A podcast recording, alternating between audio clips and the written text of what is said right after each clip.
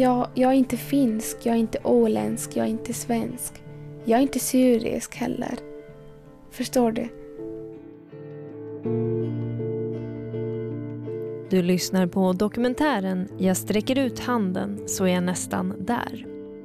Om hemlängtan och tillhörighet. Med Bo Söderlund, Janne Kyttema och Jod Azar på Åland. Jag heter Nina Eriksen.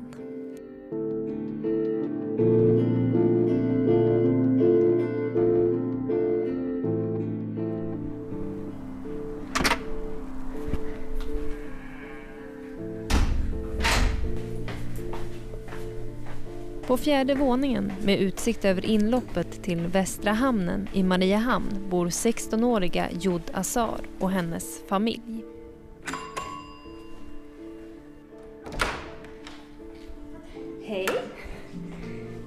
Är Jod hemma? Alltså det var 18 november. Då är det liksom, var det lite i slutet av hösten kanske. Mm. Så det var jättemörkt och kallt. Och vilket datum var det? Alltså exakt? Det var... 18 november 2015. Precis, då var första gången du kom hit till Jo, Åland. jo. Vad tänkte du då? Jag blev lite van med att flytta. Så när jag flyttade hit, jag tänkte liksom bara att det blir som jag har flyttat liksom förut. Men det var liksom helt annorlunda när jag tänker på det nu. Jag känner mig en annan människa faktiskt. För det är ett annat språk, helt nya människor, nytt väder. Allting är helt nytt. Så jag kunde inte heller fråga mina föräldrar vad är den här eller vad det- här betyder eller varför gör, gör folk så här, varför är det mörkt, varför är det... Jag, jag kunde inte fråga någon. Och jag visste inte, alltså jag hade inget svar på många frågor. Det bara tog sin tid och sen blev det bättre. När vi skulle flytta så mina föräldrar alltid har sagt att det stället vi ska flytta till är bra. Liksom, när vi var i Libanon vi alltid sa så här, nej köp inte de här par skor, vi, vi ska flytta. Eller använd inte det här. Liksom, liksom TVn var lite sönder. Men de alltid sa att nej men alltså Lodde, alltså, försök inte göra det ännu värre. Vi har bara några dagar här och sen flyttar vi. De, alltså, jag hade alltid den där känslan att vi ska flytta någonstans bättre. Och det var faktiskt bättre på ett sätt. När jag gick till skolan och hörde hur alla lärare pratade och sånt, eller försökte läsa, och då förstod jag ingenting. Då tyckte jag lite så här bara, kommer jag att kunna det här språket som jag pratar just nu? Och då kände jag att liksom, nej, alltså, jag kommer säkert flytta tillbaks någon gång.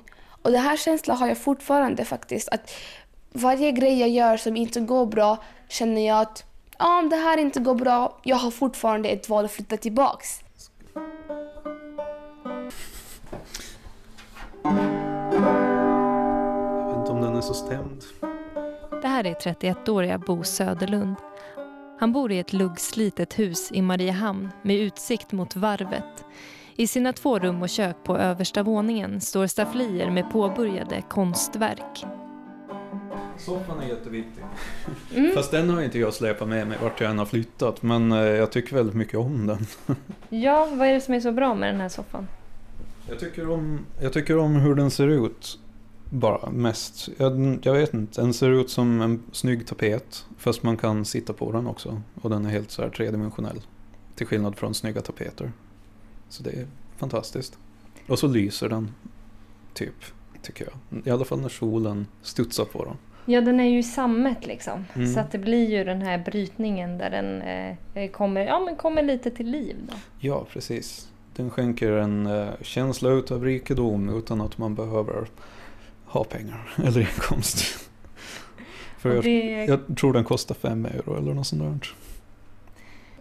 Viktiga saker som jag släpar med mig hela tiden som jag bara för att jag står och övertänker nu så glömde jag förstås bort att nämna mina instrument. Det är väl kanske liksom eh, avgörande för att jag ska överleva tänkte jag. Nu låter jag helt dramatisk här men de har följt med mig vart jag än har flyttat faktiskt. Det har alltid varit hög prioritet på att de ska ha plats i flytten.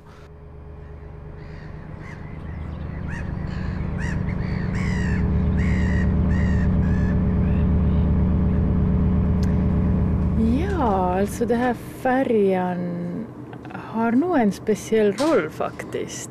För det betyder att man är på väg bort från större civilisation, tycker jag. Att, äh, om jag skulle säga ett ord så är det frihet.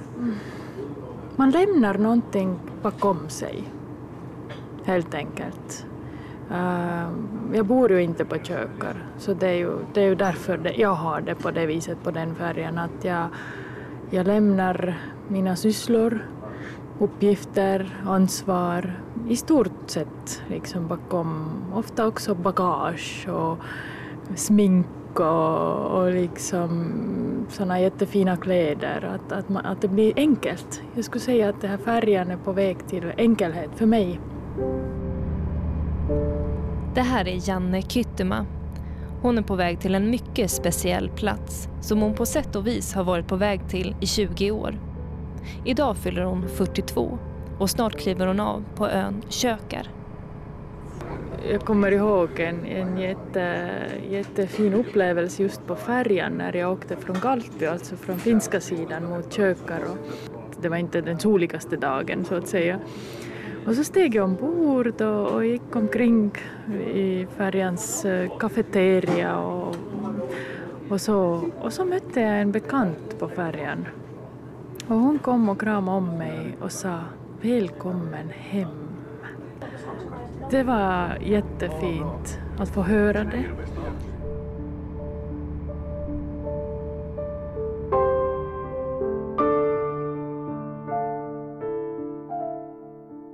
Och jag var generellt missnöjd över situationen för jag sökte till Gerlesborgsskolan i Stockholm och ville bort ifrån Åland till en storstad. Det var min önskan efter gymnasiet. Och så kom jag inte in i Stockholm, men jag kom in Bohuslän istället. Och den är väldigt isolerad. Så det var som att flytta från Kalahariöknen till Saharaöknen eller något sånt där. Det var liksom... Det var ur askan in i askan. Det här var hösten 2007. Och eh, det var mitt på natten. Eller det var väl kväll. Men... Eh, ja, jag vet det var en helg. Och jag var lite brusad. Och jag bestämde mig för att uh, gå ner till ateljén och måla. Och jag var väldigt ensam för det var väldigt glest där i, i, ute på bygden. Och där kände jag bara att jag saknade alla mina kompisar. Och jag kände att jag saknade mitt gamla hus. Eller liksom mitt barndomshem. Och jag vet inte riktigt. Jag kände mig ganska instängd av miljön. För det var främmande skogar och jag var ganska långt söderut i Sverige.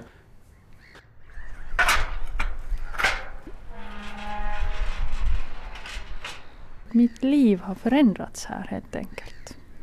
Att när jag kom hit 98 så var jag ju en storstadsflicka från Tallinn, Estland. Och jag tålde inte tystnad. Det, det gav mig ångest. Jag visste inte vad jag skulle göra med tystnaden. Jag kunde inte vara i tystnaden. Och det var en kväll jag minns den kvällen att, eh, att solnedgången som är så rofylld på något sätt matchade ihop med, med min inre ro som jag hade hittat i tystnaden. Äntligen. Så att, äh, att det var här första gången som jag upplevde att det är okej okay med tystnaden. Jag har längtat massor hit. Massor, massor, massor. Jag kan inte ens förklara den här längtanskänslan. Kanske under senaste åren har det blivit lite stabiliserat när jag har hittat också andra platser på Åland att, att liksom vara verksam på. Men att den här platsen är fortfarande utöver alla andra platser. Ja.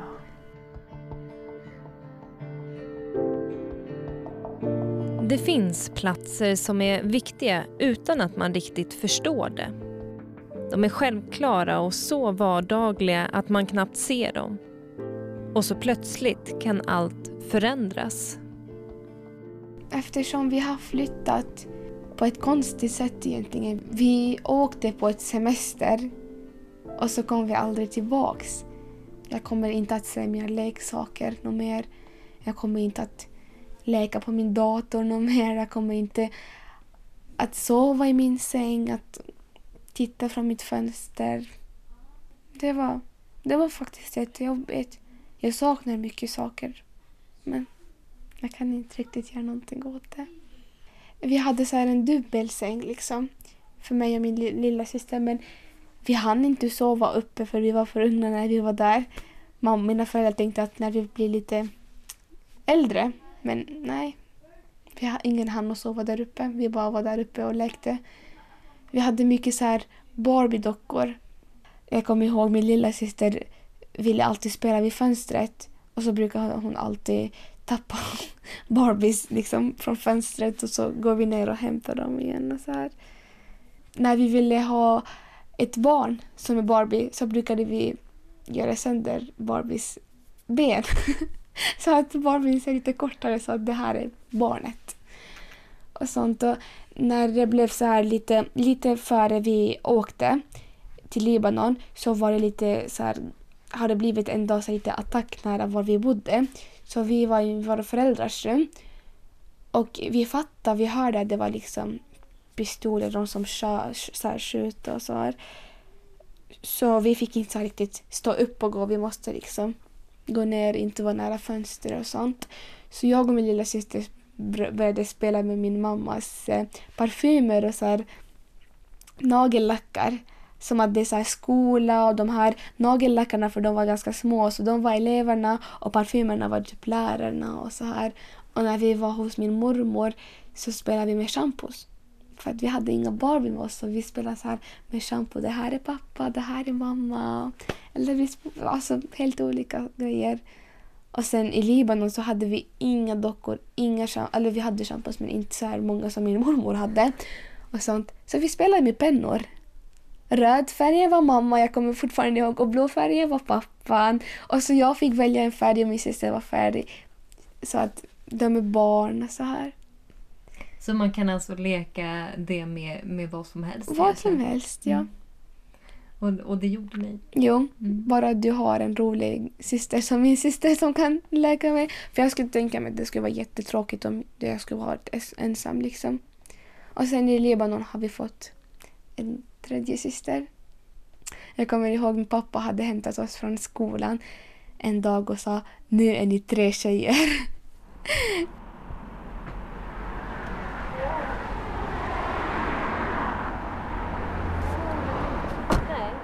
Så här är min sandlåda. här har jag lekt. um, nej, det har du inte. Eller? Har du ja, bott visst. här även när du växte upp? 40 år har jag bott här. Aha, även på den här gården? Ja, ja, jag flyttade hit när vi var två år. Okej. Okay. Så, så här har jag lekt hela mitt liv. Till den lägenheten som du bor i också? Ja. Så du har bott kvar och dina föräldrar har flyttat ut? Ja. så du kommer att bo i mitt rum, barndomsrum. Okej, vad roligt. Men det ser ju inte ut så. Så, så, så det, det här är min sandlåda. Blombacka, så heter stadsdelen i Tallinn där Janne är uppväxt. Ett område som byggdes upp inför olympiaden i Moskva 1980 då regattan hölls i Tallinn. Enorma höghus i betong som står runt en inre ring med en sjö i mitten. Från ovan ser det ut just som en blomma. Och den här platsen har jag själv liksom kallat att det här är som Blombackas eller den här stadsdelens vardagsrum. För massor med människor kommer hit när det är bara någorlunda vackert väder. Så folk kommer hit, de sitter här, pratar, har barn med, kanske någon picknick, hundar. Liksom att, att här, här samlas man på ett speciellt sätt. Mm. sätt. Nåja, vi är på väg till nya församlingen som heter Kompassen och det ungefär 20 ungdomar som har grundat det och jag tycker om den platsen, jag tycker om atmosfären, deras metod och praktik och hur de är och vad de gör.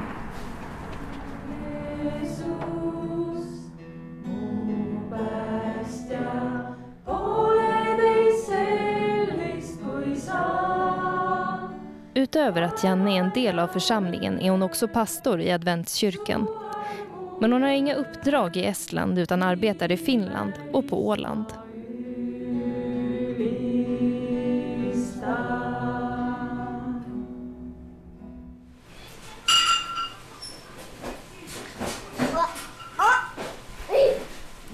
Jag menar saker som händer kan göra det starkare eller kan göra det svagare kanske eller kan göra det inte ha samma självförtroende som jag har haft kanske för ett år sedan. Eller ja, liksom det beror på hur mycket du har gått igenom. Och faktiskt, jag känner mig liksom egentligen ganska mycket äldre än de som jag går med i klassen. Hur känns det då? Känns det som att Åland är litet? Åland är inte så litet, men Åland är mindre än Syrien och Libanon och det är mindre folk såklart. Jo, det, det är så. Men jag känner att det är ändå ganska bra för mig som har kommit liksom nytt hit. För att alla är nya för mig, allting är nytt för mig. Men jag tycker ändå att det är ganska mysigt så att man inte behöver oroa sig så jättemycket som man gjorde i Syrien och Libanon. För alltså, där var det jättefarligt att gå ut och leka när man är barn som man kan göra här. Det var farligt att vara ute så sent. Det var... Ja, alltså, det var... Det är bara ett annat land och helt annorlunda grejer mm. liksom. Men hur var ditt liv där då? Kunde du gå ut på kvällen? Nej, nej alltså jag fick aldrig gå ut ensam. Vi hade, vi hade den där grannen, så de kunde liksom promenera. Vi hade så här ett litet centrum som var ganska nära. Det tog typ tio minuter att gå. Och det var alltså väldigt säkert och lugnt var vi bodde. Och vi fick aldrig gå ensamma med dem dit, liksom till centrum där.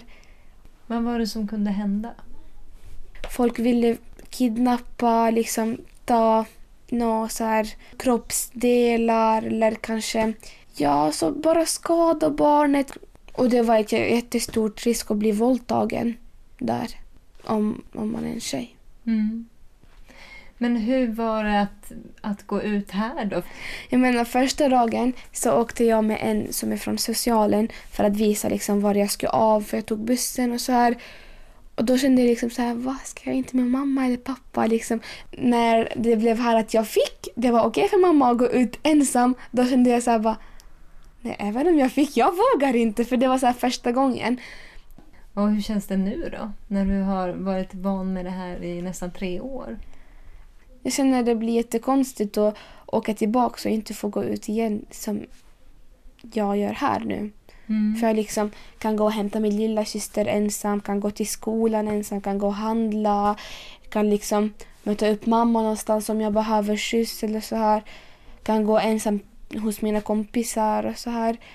Så det skulle jag inte kunna få göra helt ensam i Libanon eller Syrien.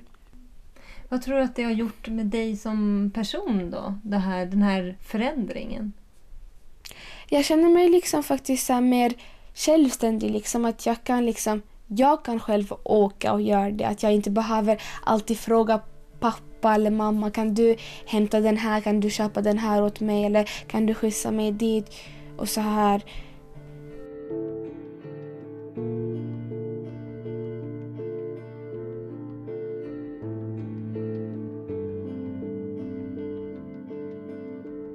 Att skaffa helt nya vänner är inte samma sak som att ha vänner som man har växt upp med. Personer som vet vem man är. I ett litet samhälle kan det vara både tryggt och kvävande. Efter gymnasiet flyttade Bo till en eh, konstskola i Sverige och under åren 2012 till 2016 förändrades umgänget som var kvar på Åland. Allt blev vridet. Det var strax efter att en eh, ganska nära kompis till mig blev överfallen med kniv på en efterfest. Han fick eh, kinden uppskuren och det var väldigt groteskt alltihop, eller väldigt brutalt. Och han, eh, den förbrytaren var en bekant som jag hade ett gott anseende för. Han, liksom en ganska reko kille efter den incidenten så kände jag att jag behövde revidera min syn på människor lite grann. Många av mina kompisar var ju kompisar med han som gjorde det. Och många av mina andra kompisar var kompisar med han som blev utsatt. Så det uppstod ju en splittring där förstås. Den skulle man anpassa sig till. Man blev ju lite på spänn kanske.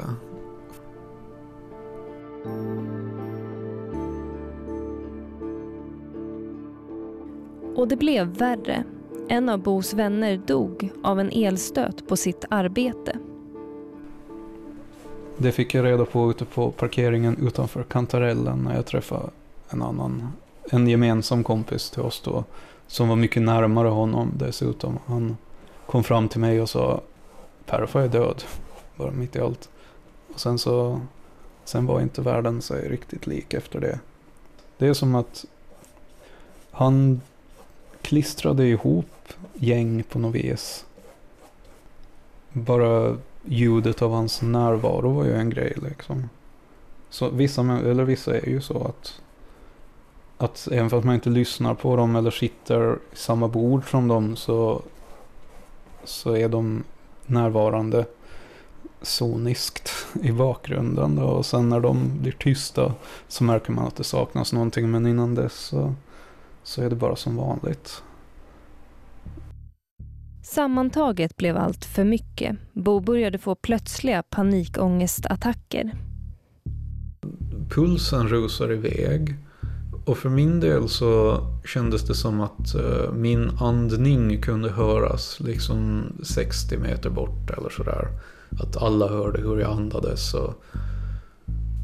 Eller tankarna rusar inte, de blir snarare liksom eh, fördunklade av det. För man får ju panik. Liksom, man, man får panik över någonting som inte finns. Jag liksom gick till skolan och när man satt på lektionen så ibland så det enda man kunde tänka på var att andas lugnt.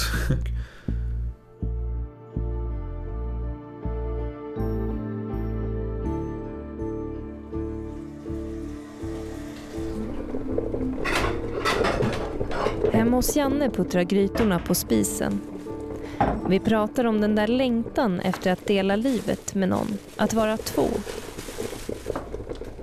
Självklart om jag tänker framåt så skulle jag ju vilja ha um, en man att dela liv med. Kanske ett eller två barn. Men, men det är ändå inte uh, villkor för att vara förnöjd eller lycklig. Att det är jag redan idag. Men, men jag tycker att i ett hem kan man på bästa, i bästa fall dela det med den andra. Jag skulle ju vara glad om han skulle vara en mogen person. Mogen person som kan både prata och lyssna. Så, så skulle det vara ju um, underlättande om den mannen också skulle ha en tro på Gud. Kanske det är för modigt gjort men att jag tänker ju att är man nära varandra och, och relationer handlar ju om närhet. Uh, så, så kan man ju vara tyst med varandra och inte behöva hela tiden förklara, berätta eller vara orolig om den andra är tyst. Liksom. Utan uh, målet skulle ju vara det att känna sig trygg i varandras närvaro.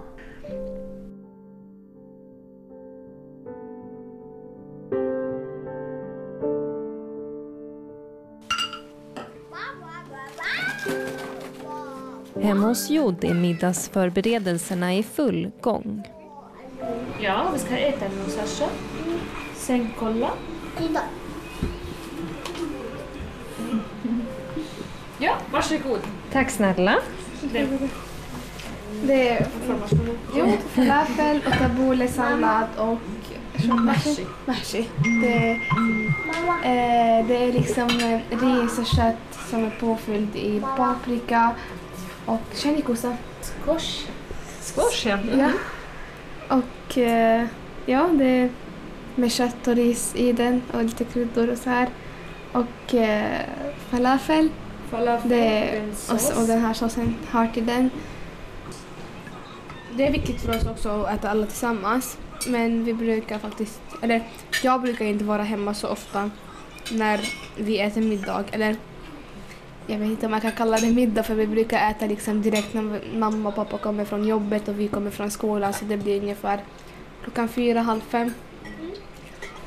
Men det är jätteviktigt för tradition. Mm. Vi kan också, till exempel om de gifta också, måste eller kom inbjuda till exempel på lördag eller söndag varje, varje helg och, och äta allt.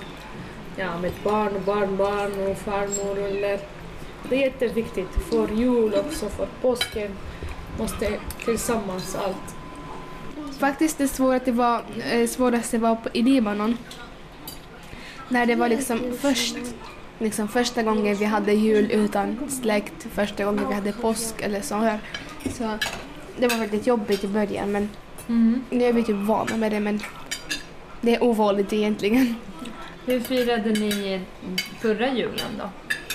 Vi brukar åka till Sverige. Där har vi lite släkt och kompisar och folk som vi känner. Så vi brukar sova hos eh, eh, mina mam alltså det är min mammas kompis och mannen är min pappas kompis. Först då?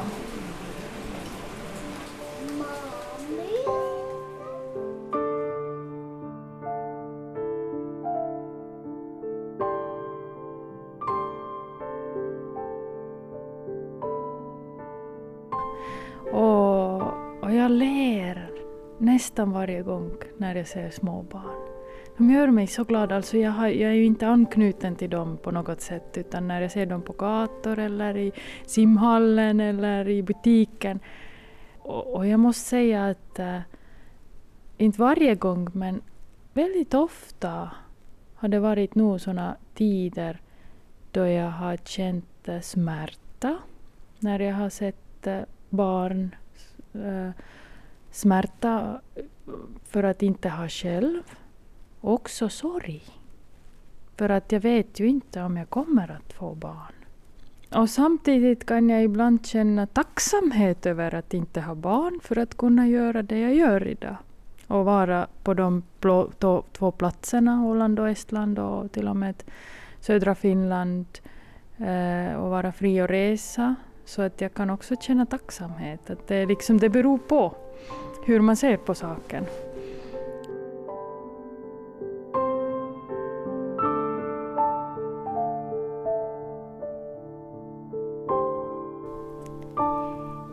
Jag tror att familjen är viktigast. Jag känner som att jag har flyttat ganska mycket men min familj har aldrig lämnat mig och jag har aldrig lämnat min familj. Och mest mina föräldrar.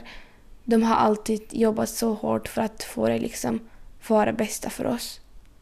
Och att vi ska inte känna oss oroliga eller rädda eller stressade.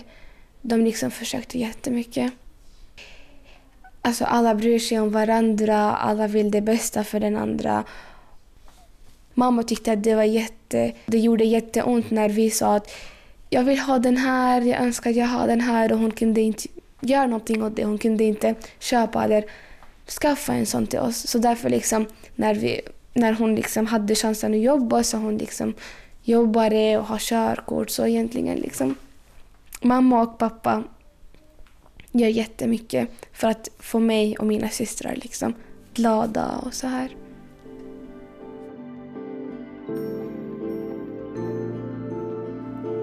Ibland blir det hemtama och naturliga nästan kvävande. Efter en lång och tung period behövde Bo stanna upp och sortera sitt liv. Jag hade fått sitta ensam i en egen lägenhet i Gävle. Och liksom, jag hade fått lite avstånd ifrån den här röran som Åland hade blivit i, min, i mitt huvud. Då. Och vad heter det nu då? Fått eh, samla mig själv lite grann. Och jag liksom slapp också familjen och det. Där det, inte- där det inte heller fanns någon ro riktigt. Utan alla liksom kändes som att de var på spänn över någonting. Jag kunde göra om mina intryck eller vad man nu ska säga. Det är, allt, det är någonting som har varit lite... Som jag har tyckt om med att flytta runt. Det är att man kan uppdatera sin identitet. Och det saknas väldigt mycket på Åland. Folk sitter ju och pratar om varandra hela tiden. Folk pratar om varandras barn och folk pratar om varandras släktingar. Och hela det där köret. Medans eh, kommer man som ny person till en klass på ett universitet där alla liksom är färska, kommer ifrån, de har samlats liksom, de kommer ifrån alla hörn av Sverige och Finland och Skandinavien, kanske det finns någon, in, någon utbytesstudent, vem vet. Det är, en, det är en skatt för den ålänning som är trött på sig själv.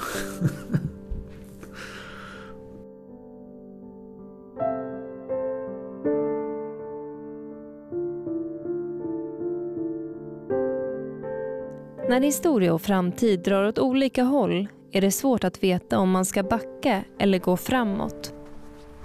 Just i brytpunkten står Janne. På stranden hon brukade simma vid när hon var liten. I Blombacka, Tallinn. Att det är ju här som rötterna är och, Mm. och så långt tillbaka. Mm. Och sen kan man också fråga att kanske de här sakerna håller en också fast på något sätt. Men att nu har jag ju möjlighet att välja var jag bor. Kanske ibland finns det en sån här frestelse att, att vilja ha allt kvar på något sätt. Liksom i sitt liv. Att ha det här och, och andra ställena som är kära men det är inte möjligt. I något skede måste man välja. Och är det det du håller på med nu då? Jag står väl inför ett större val. Absolut. Hur vill jag att mitt liv fortsätter härifrån vidare? Eh, nå, jag har ju pendlat nu i fem år faktiskt. Jag har haft jobb i, på Åland, eh, hem i Tallinn, min lägenhet och, och studieplatsen i Tartu, Torpat och Helsingfors. Där har jag haft mina kollegor. Så att nu är det... i fyra platser Det har varit fyra platser och, och jag vet inte egentligen hur jag har orkat. Att jag måste minska. Jag måste samla ihop de här delarna på något sätt. Men jag har inte ännu kommit fram till en jättebra lösning hur jag gör det. Och, och samtidigt känns det både skrämmande och spännande. Man blir väl aldrig riktigt bra på förändringar tycker jag.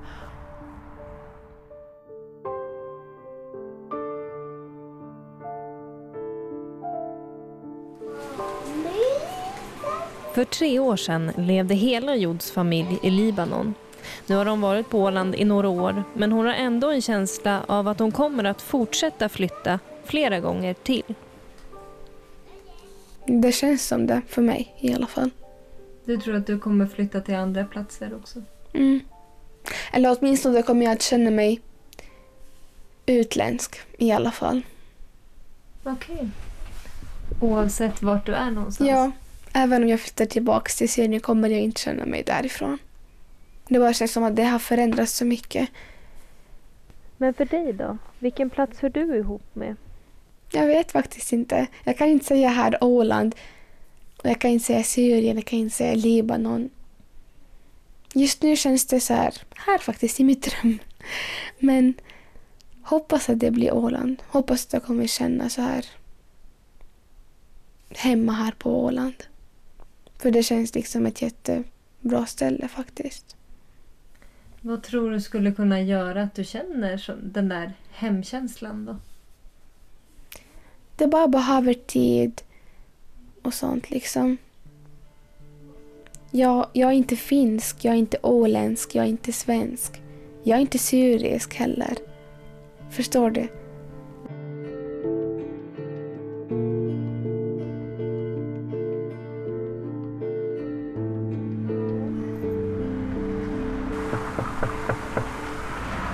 Tjena!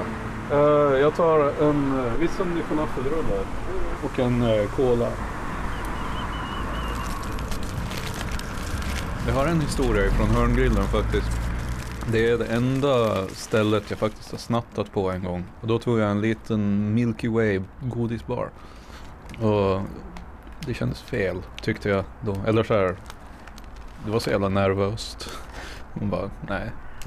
Jag, jag tror att jag ville mest bara kolla om jag kunde hålla masken och, och det gick nog bra. men, men ändå.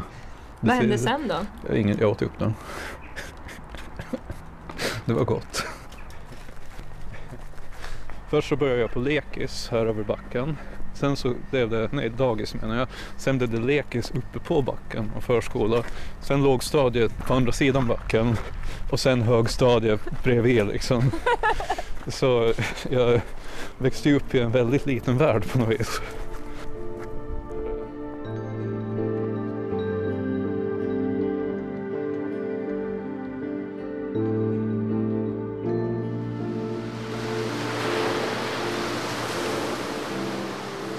Det finns en plats där havet sprider sig ut åt alla håll. Höga klippor störtar dramatiskt ner i böljorna och horisonten är oändlig. Den platsen heter Paldiski och om man ser på en karta så är det den punkt i Estland som är närmast Åland. Den här platsen är, är den platsen dit jag åker när jag får en riktigt, riktigt djup Ålandslängtan här i Estland. Det är 50 kilometer hit från mitt hem i Tallinn. Det går att köra på 45 minuter. Men jag kommer ihåg en tid för eh, flera år sedan när jag befann mig också mitt i förändringstider och, och behövde verkligen mycket tid med mig själv och Gud och, och, och hade också Ålandslängtan och allt det där så då åkte jag hit nästan varje kväll faktiskt. Och det gjorde ingenting att det var 50 kilometer hit för jag behövde det. Uh, och när du står här vad, och tänker på Åland, vad, vad liksom tänker du då? No, under en lång tid har det ju varit så att jag har tänkt på kökar. När jag har stått här så har jag ju känt att wow, att det är bara att räcka ut handen så är jag nästan där. Det är ju på något sätt mitt hjärtats plats som Åland är. Det är så nära du kan komma om du inte tar steget fullt ut. Det tröstar mig att få komma hit ut. Det tröstar mig och, och det är liksom kraft att fortsätta här.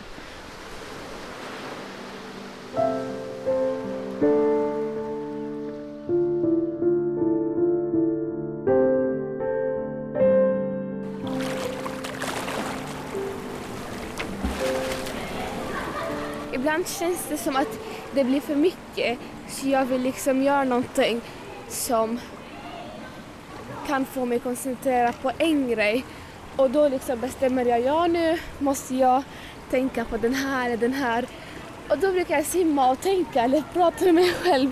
Liksom inte så här simma jättehårt, typ ganska lugnt men ändå liksom tänka och något. För jag brukar tycka om att så här simma själv.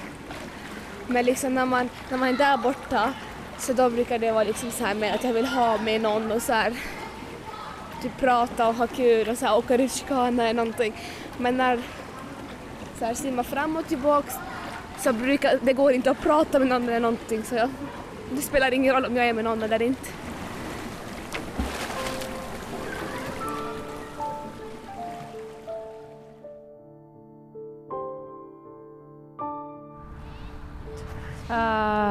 Det var nog första gången i mitt liv faktiskt som jag hade en mäklare i, i min lägenhet igår. Att, jag har aldrig, aldrig haft någon där förut. Och äh, det var ganska stressigt för det, det ligger ansvar i det här beslutet. Och det är inget som jag har gjort förut så stora beslut. Just jag tänker att sälja lägenhet eventuellt. Nu är jag inte där och jag vet inte om jag kommer dit men att jag funderar på saken. Mm. Och, och, varje gång som jag har till exempel tidigare försökt se efter andra lägenheter här i trakten, att jag skulle byta lägenhet till exempel, så har jag ändå kommit fram till att men min lägenhet är så jättebra. Det har jättebra egenskaper som inte de andra som jag skulle få för dessa pengar, de, de har inte det. Och då har jag igen stängt nätet och varit nöjd. Medan innerst inne är jag ju missnöjd. Vad skulle du säga att du är mest rädd för nu i den här förändringen? Jag är kanske rädd för att förlora någonting. Att jag inte är smart nog att ta jättekloka alternativ eller smartaste beslut. Och att jag liksom gör någonting som jag sen ångrar.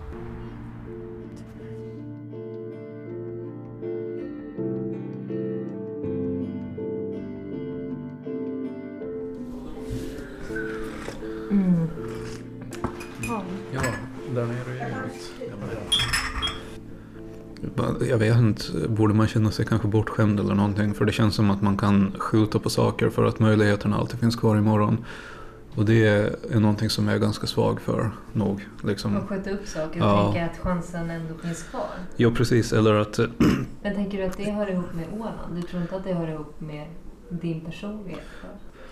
den åländska identiteten har onekligen haft ett finger med i formandet utav min egen identitet.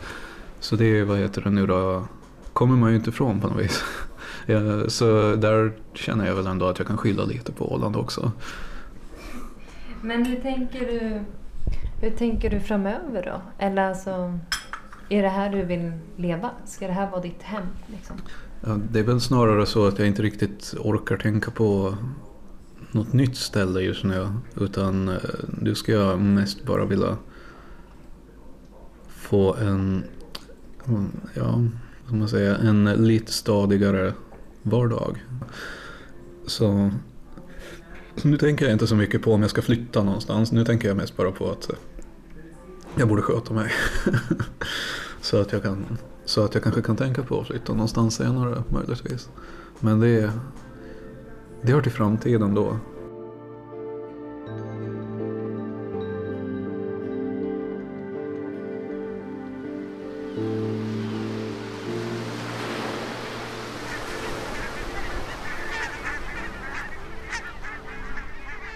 Oj, nu kommer flyttflågorna. Oj. Jättemånga. Jag var på Magistraten nu och fyllde i en flyttningsanmälan. Men jag har inte ännu lämnat in det. Så att när det känns mera klart inombords så då, då kommer det väl att ske. Mm. Hur skulle det kännas att, att bestämma sig för Åland? Jag tror att det skulle vara en stor lättnad. Att äntligen liksom ha gjort det som jag har tänkt på så många gånger. Lättnad är nog den, det, det ordet som jag tänker på.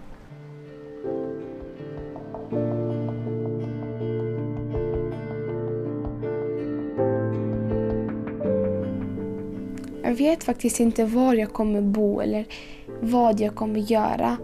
Men jag tror inte att jag kommer att flytta tillbaks. Jag kommer att hälsa på, åka dit och så här.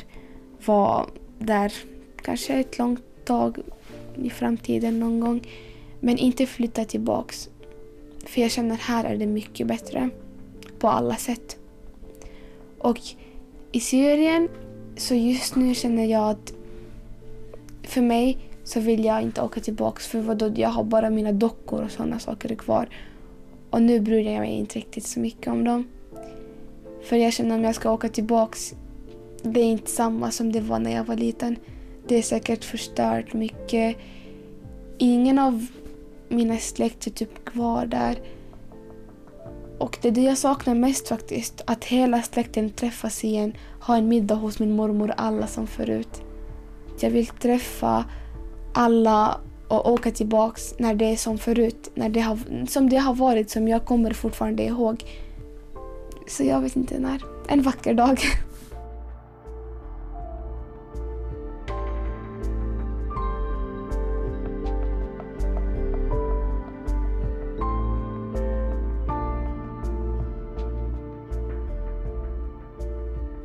Du har lyssnat på Jag sträcker ut handen så är jag nästan där. En dokumentär om hemlängtan och tillhörighet. Medverkande var Janne Kyttema, Bo Söderlund och Jod Azar. Producent Staffan von Martens, dramaturg Are Nikkinen, ljuddesigner Jyrki Heurinen, manus och intervju jag, Nina Eriksén.